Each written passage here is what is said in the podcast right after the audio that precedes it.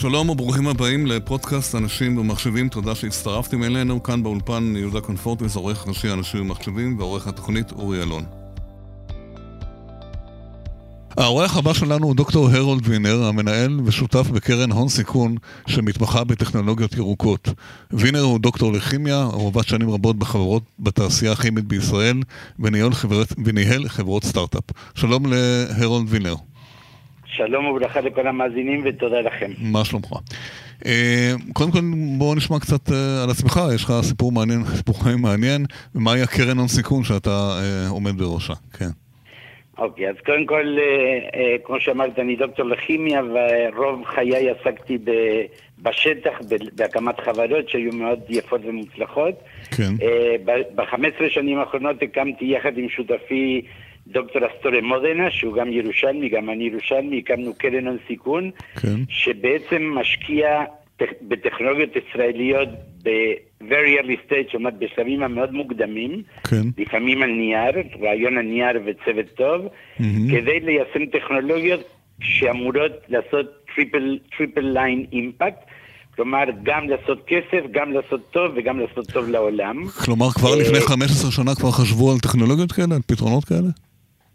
כבר 15 שנה היו כמה משוגעים שחשבו על אימפקט, עוד המילה לא הייתה מאוד פופולרית כמו היום, אבל בהחלט כן, והבנו שיש פה פוטנציאל אדיר בטכנולוגיות ובמוח הישראלי כדי לפתח דברים שהם לא רק בתחומים שאנחנו שומעים היום, אלא גם בתחומים יותר קריטיים לחיים, כמו אנרגיה, מים, מזון, חקלאות, רפואה ווילנס, איך אומרים, איכות החיים באופן כללי של האנשים. אז מה הפורטפוליו של החברות שלכם היום? כמה חברות? יש לנו 30 חברות בפורטפוליו במגוון רחב מאוד של תחומים. אנחנו עוסקים מצד אחד באנרגיית שמש, יש לנו את התא הסולארי הפוטו-וולטאי, כלומר התא שהיום כולם משתמשים פרוסס לעשות אותו הכי טוב בעולם והכי זול בעולם, שזה מה שחשוב, ואנרגיה סולארית היא היום אנרגיה הכי חשובה שיש היום מתפתחת בעולם. תכף נדבר על הפתרונות, כן, אוקיי.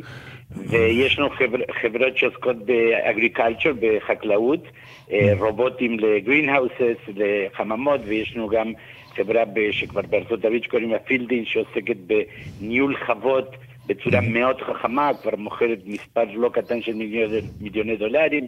יש לנו חברות שממחזרות,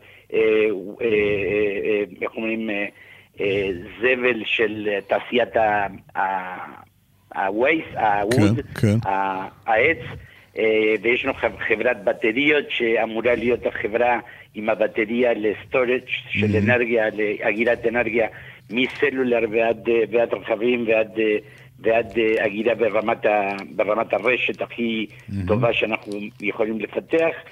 ויש לנו 30 חברות בתחומים כאלה, גם בתחומי הרפואה. היו איזה אקזיטים יפים ב-15 שנים האחרונות?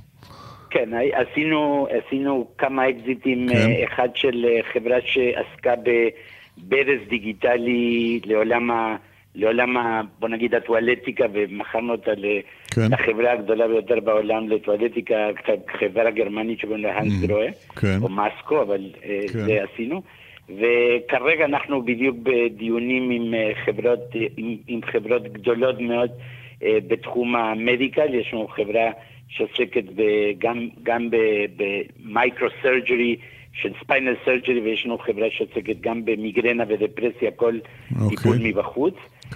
ועוד חברה שנמכרה לחברה אמריקאית בעולם הפארקינג. יפה. ועוד כמה בדרך. יפה. כל החברות האלה מפוזרות בכל הארץ, זאת אומרת, הם לא יש פה את המקום אחד, זאת אומרת, חברות אתם משקיעים והן פעילות בפני עצמם, נכון? נכון, באופן כללי לרוב החממות, אנחנו הזכיינים המאוד מאוד מאושרים של המכרז הכי חשוב שיש של אינוביישן, של חדשנות בארץ, מהרשות לחדשנות, שזה גוף מדהים, שאם כל המדינה הייתה מתנהלת ככה היינו מצב הרבה יותר טוב. נכון. ואנחנו מקבלים את הרעיונות בהתחלה ביוקנעם, לרוב ביוקנעם יש לנו חממה טכנולוגית עם 1,000 מטר, מאוד יפה, מאוד מאובזרת, ועם אנשים טובים שעוזרים לאותם היזמים בהתחלה, ואחרי בוא נגיד שנה וחצי, שנתיים, לא בועטים בהם, אבל הם יוצאים החוצה לעולם החופשי, ויש לנו החברות שלנו מתפזרות הרבה מאוד באזור הצפון, כי אנחנו חממה פריפריאלית, והצלחנו להקים איזשהו hub של סטארט-אפים בצפון, ובגדול בין יוקנעם לרחובות יש לנו את כל החברות עם צבר גדול מאוד ביוקנעם וצבר גדול מאוד ברחובות וקצת במרכז גם. הבנתי. אז בוא עכשיו באמת ניגע בנושא שאנחנו מדברים על הנושא של האקלים. בוודאי שמעת ואתה מכיר את ההצהרה של ראש הממשלה שמדינת ישראל צריכה להיות green nation ואנחנו צריכים להתחיל לפתח פתרונות. קודם כל, איך אתה רואה איזה מניסיונך הרב עד כמה ישראל באמת יכולה לעזור גם לעצמה וגם לעולם, ובמה אנחנו צריכים להתמקד, איך זה יעבוד לפי דעתך? אוקיי, אז קודם כל אני אגיד שאני בגדול שמעתי כל מילה שבנט אמר בגלזגו, כן. ואני מסכים לכל מילה ומילה, הוא מדד מאוד מאוד כל מילה שהוא אמר. כן. היינו רוצים להגיד שאנחנו יכולים לפתור את בעיות העולם, אנחנו צריכים להתמקד איפה שאנחנו יכולים לעשות הבדל גדול, כמו שהוא אמר, להזיז את המחוג. אוקיי. ואני חושב שהגיע הזמן שקודם כל נקבל החלטה. כל דבר כזה עובר דרך החלטה שהמדינה צריכה לקחת בלהיות מובילה בתחום מסוים, שכמובן גם התחום היזמי, האקוסיסטם היזמי צריך לתמוך באותו החלטה. אבל אני אומר קודם כל להחליט להיות מובילה באנרגיה מתחדשת, או להתחיל להיות מובילה בפתרון לסוסטנביליטי, לנושא הקיימות ולאקלים. ועוד פעם, אני לא נכנס פה אם כל הבעיות בעולם הן נובעות מאקלים או לא, זו שאלה לא רלוונטית שאנשים מבזבזים עליה המון אנרגיות, מי צודק ומי לא צודק. מה שבטוח זה שהדבר הזה לא גורם טוב לאף אחד וצריך לגמור את הפולושן, את הזיום כמה שיותר מהר. כן. ישראל יכולה להיות מובילה אחרי שהיא תחליט, ויש כבר היום הרבה מאוד חברות בארץ, גם אצלי וגם אצל אחרים, שכבר עושות את הצעדים הראשונים בעולמות של אנרגיה מתחדשת, של סוסטנביליטי באופן כללי ושל אגידת אנרגיה גם. אז מה באמת החוזקות שלנו? אמרת לי בשיחה מקדימה שלא צריך להתעסק בכל, אנחנו לא יכולים לטפל בכל, גם אנחנו לא יודעים את הכל. מה החוזקות לפי דעתך של ישראל שיכולה לטפל ולקדם כבר בשנים הקרובות? קודם כל החוזקות בישראל לפי דעתי זה לזהות את האופורטיוניטיז בעולמות האלה, ולראות איפה אפשר לבנות עסקים ענקים בעולמות האנרגיה והקיימות. זאת אומרת, אני חושב שכל דבר שאנחנו מפתחים פה צריך להיות מכוון לעסק מאוד מאוד גדול, כי באמת מאוד מאוד קשה להגיד את זה, והדרך היחידה והטובה ביותר לעשות אימפקט גדול מבניית ישראל זה לעשות את זה דרך עסקים ודרך חברות גדולות. ולכן זה יוצא, זה פשוט עובר דרך האינוביישן, דרך המוח היהודי, דרך היצירתיות שלנו שמאפשרת לעשות פרויקטים אינטרדיסציפלינריים בין קבוצות שיש להם, איך אומרים, אינטרסים זהים אבל ידע שונה, ואני בעיקר מתמקד בעולמות של אנרגיה סולארית, אני חושב ששם אנחנו יכולים לעשות הבדל מאוד גדול, מתמקד בעולמות של בטריות שיש כבר בארץ כמה חברות בטריות מאוד מאוד משמעותיות, כולל אחת שלנו. בעולמות למשל של טיפול במים אנחנו כבר מאוד מאוד מתקדמים, אבל צריך לעשות הרבה יותר, כי עולם המים ועולם האנרגיה מאוד מאוד מאוד מחוברים. כמובן בעולם האמזון יש היום גם הרבה מאוד חברות. המזון, גידול הבקר הוא אחד הדברים המזהמים ביותר שיש היום בעולם, אנשים לא מודעים לזה, וכמובן צריך לנסות ולפתח מזונות גם בריאים, גם זולים, גם available לאנושות, אבל גם מזינים שהם לא ממקורות מזהמים.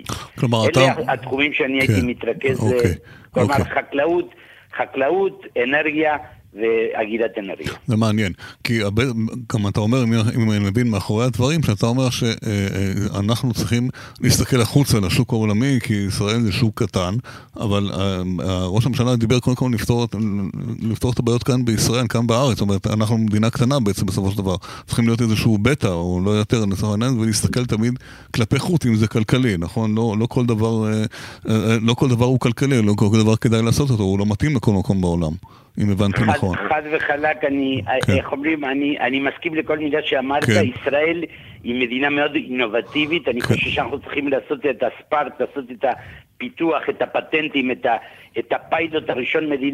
אנחנו מדינה מאוד קטנה, לכן מצד אחד אנחנו לא נפתור את הבעיה העולמית של האקלים, מצד שני המדינה הזאת היא המדינה הכי טובה בעולם כדי לעשות את הדברים פעם ראשונה, להזיע פה, לשפוך דם פה, לעשות את כל הניסויים שצריך לעשות, ורק אחרי שאתה מוכן אז אתה מסתכל החוצה, כי בעצם אם אתה לא מסתכל החוצה אין לך שום זכות קיום. ולכן כל מה שאנחנו עושים למשל בטבע זה גם לעשות את הפיתוח פה בארץ. אחרי שנתיים, שלוש או ארבע, כשאתה כבר מוכן לעשות פה את הפיילוטים הראשונים, פה המדינה יכולה לקחת חלק מאוד משמעותי, וגם בנט אמר את זה, וגם משרד האנרגיה אומר את זה, וגם הרשות לחדשנות תומכת וזה מאוד, יש פה תמיכה לא קטנה של המדינה בנושאים האלה. כמובן שתמיד יכול להיות יותר, אבל בוא נגיד שחסר פה המגזר העסקי שגם ייקח חלק, כמו בכל מקומות בעולם, שפה המגזר העסקי הוא מאוד מאוד דומם ואתה לא רואה אותו בכלל, אבל זאת המדינה הטובה ביותר כדי לעשות את הדברים הראשונים האלה, ואחרי זה למצוא שותפים בחול ולפרוץ החוצה. איזה יופי, זה ציונות יפה. אבל אם נראה רגע לרמה יותר פשוטה, אמרת למשל דוגמה שמדברים על אנרגיות סולריות, אנרגיות שמש. מדינת ישראל שטופת שמש. למה עד היום יש כל כך מעט פרויקטים בתחום של האנרגיה הסולרית? איפה פספסנו את העניין הזה? מה זה? יזמים לא מבינים את זה, לא רוצים להשקיע בזה? תראה, העולם של היום הוא העולם הטוב ביותר שהיה אי פעם בהיסטוריה של האנושות. וואו. אוקיי? כן. יחד עם זה יש עוד הרבה דברים מה לתקן. יש הרבה מאוד דברים שהם באמת ברי תיקון. אחד הדברים זה ש רוב היזמים נמשכים לאיפה שיש כסף. נכון. והם גם רוצים לעשות כסף, שזה בסדר גמור, אבל קודם כל נמשכים לאיפה שהכסף מממן את הדברים. נכון. ולצערי הרב, אנשים לא מודעים לזה, אבל רוב המשקיעים בעולם לא ממש מעניין אותנו לעשות אימפקט, אלא לעשות כסף. זה מה שמבדיל אותנו מחלק גדול מאוד מהביסיס בעולם, מהוונצ'ר קפיטל בעולם, מקרנות הון סיכון. ואני חושב שלאט לאט, גם בעקבות הקוביד, שהוא הוסיף הרבה מאוד להבנה הזאת, יש לו עולם אחד, ואותו צריך לחלק לדברים קריטיים ולדברים שאפשר לחיות בלעדיהם. אני חושב שברגע שמדינה תחליט החלטה אסטרטגית להיות מובילה בעולמות של פתרונות בעיות האקלים, אנרגיה וחקלאות והגירה ומזון, אני חושב שהיזמים הטובים ביותר שיש לנו בארץ יראו את הכיוון הזה, יראו ששם יש כסף כדי לפתח. הישראלים אוהבים אתגרים גדולים, והאתגרים האלה הם ענקיים, הם באמת מאוד גדולים, כי אנחנו מדברים על תעשיות מאוד מאוד מבוססות. זה לא פשוט להיות בעולם הזה ולעסוק באנרגיה סולארית, למשל. אני יכול להגיד לך, בהחלט זה דבר מאוד מאתגר. מישראל שאין לה שום תרבות סולארית אמיתית, שטופת שמש, ארץ שטופת שמש. נכון, יש שמש, אבל ויש דרך גם הרבה מאוד חברות שמשתמשות באנרגיית שמש, אבל הולכות וקונות את הפאנלים מסין, מביאים אותם לארץ, ויחסית אנחנו מקדמים את הכלכלה הסינית, אבל לא את הכלכלה הישראלית. אני מדבר על ישראל להפוך למובילה בייצור בטריות, בייצור אנרגיית שמש, בייצור הלב של הדברים, לאו דווקא בארץ, גם אפשר. זה החלטה ממשלה הרבה יותר משמעותית, אבל גם אם אנחנו נפתח את הטכנולוגיות ונשתף פעולה עם חברות בארצות הברית, באירופה ובלטין אמריקה, לדעתי זה יהיה בומבה ענקית, ואנחנו נהיה לידרים כמו שקרה בהרבה מאוד תחומים. רק צריך להחליט ולעשות, ואני מאוד מאוד מקווה ומאמין שהממשלה הזאת תעשה את כל מה שנדרש כדי שבאמת לא נהיה מוכרים רק בעולמות של פינטק וסייבר וגיימינג, אלא גם בעולמות של פתרונות בעיות גדולות של העולם. עכשיו, יש טענה של יזמים שאתה מכיר אותה כתה יזם, וזה מעניין לראות אם אתה זהו, שאחת הבעיות שזה לא נעד היום, וזו בעיה שהיא קיימת בכלל במדינת ישראל, זה רגולציה, בירוקרטיה. אתה לא איך אתה מסתכל על זה, רגולציה זה דבר לא רע, אבל רגולציה שמשתנה כל היום. עד כמה הייתה חשוף לזה וכמה זה נכון, כשאומרים יזמים, אנחנו לא בקטע הזה, או לא יכולים, כי אין פה יציבות. פעם אחת מחליטים ככה, פעם אחת מחליטים ככה. מהניסיון שלכם, עד כמה זה באמת קריטי? זה חשוב ברמה ישראלית, ללא שום ספק, אבל בארצות הברית ואירופה הרבה יותר מתקדמים מאיתנו, ולדעתי, ואני אהיה בלתי פופולרי עם הקולגות שלי, אבל לא כל דבר שהוא רגולציה הוא דבר רע, כי אנחנו חיים בעולם שצריך איכשהו להיות רגולייטד, כי לא כל אחד יעשה... כן, אבל שהיא משתנה כל שנתיים, אז זה משגע את היזמים, מי כמוך יודע את זה, נכון? נכון. מצד שני, אני מאלה שחושבים שמדינת ישראל לבד לא יכולה בכוח הכסף או בכוח השוק שיש לנו לפתור בעיות עולמיות, כי אנחנו קטנים מדי. אז בואו נבין איפה אנחנו יכולים לעשות הבדל גדול. אנחנו יכולים לעשות הבדל גדול באינבנשן, בהמצאות, בפיתוחים החדשים, בלהביא רעיונות חדשים, ובנושא הזה אני יכול להגיד לך שעכשיו משרד האנרגיה, משרד הרשות החדשנות והממשלה, אני הייתי בפגישה עם בנט ועם שרת האנרגיה קדימה לדבר גם, ומאוד מאוד מאוד רצינים בלתמוך בעולם הזה כדי להפוך את ישראל למין מגרש משחקים שנוכל לעשות הרבה מאוד דברים, ייתנו מבחינה רגולטורית הרבה מאוד הקלות כדי שהיזמים יוכלו לנסות את הדברים כמה שיותר מהר. תמיד היזמים נרצה תמיד שהמדינה תעשה יותר ותיתן יותר ותאפשר יותר. אני חושב שיש עכשיו מוכנות ויש גם ירד הסימון לכל העולם. אל תשאל אותי למה הקוביד עשה את זה, כי זה לא באמת קשור. הקוביד רק הראה מה יכול לקרות שמדענים שונים בעולם משתפים פעולה, ופה בנושא של אנרגיה ואקלים זה בדיוק אותו דבר. צריך לבזבז הרבה פחות אנרגיה בין המדענים, לראות מי צודק, האם באמת בעיות אקלים הם כן בגלל הזיום או לא בגלל הזיום, והאם אנחנו לארמיסטים או לא לארמיסטים, זה לא רלוונטי. נכון. אין שום ספק שהאנרגיה נקייה ביותר היא האנרגיה מתחדשת, אין ספק שהזיום מזיק לבריאות לאורך זמן וגם מבזבז הרבה כסף וחיים, ואין ספק שאנחנו יכולים להפוך להיות למובילים עולמיים, אין לי שום ספק בזה. יש כבר כמה חברות שהם כבר עשו את זה בגדול, כמו Solar Edge, ולנו יש כמה חברות שכבר פיתחו דברים מאוד מאוד משמעותיים, ואנחנו עכשיו במגעים עם חברות באמת גדולות בעולם כדי לקחת את ההמצאות לכל המקומות בעולם. כי פה באמת בארץ, גם אם נעשה הרבה, זה עדיין מגרש משחקים מאוד קטן. יפה, מאוד משמעותי יפה. למשחק המקדים, הוא לא משמעותי באימפלמנטציה, וזה יקרה גם, אין לי שום ספק שזה יהיה כלכלי, אנחנו נעשה את הכל. איזה יופי לשמוע דברים כאלה אופטימיים, ממי שבאמת מבין את העניין בחי, את הנושא הזה. דוקטור הרולד וינר, שמנהל משותף בקרן הון סיכון טרה, תודה רבה לך על השיחה הזאת, ואנחנו נמשיך לעבוד ונקווה שמהר מאוד הדברים ישתנו לטובת כולנו. תודה, ביי. תודה רבה לכם ותודה שהתקשרתם. תודה, ביי ביי. ביי ביי. עד כאן הפרק הזה, תודה שהזנתם לנו. אנחנו זמינים גם באפליקציית ספוטיפיי, בגוגל פודקאסט וכמובן באתר של אנשים ומחשבים. להתראות בפרקים הבאים.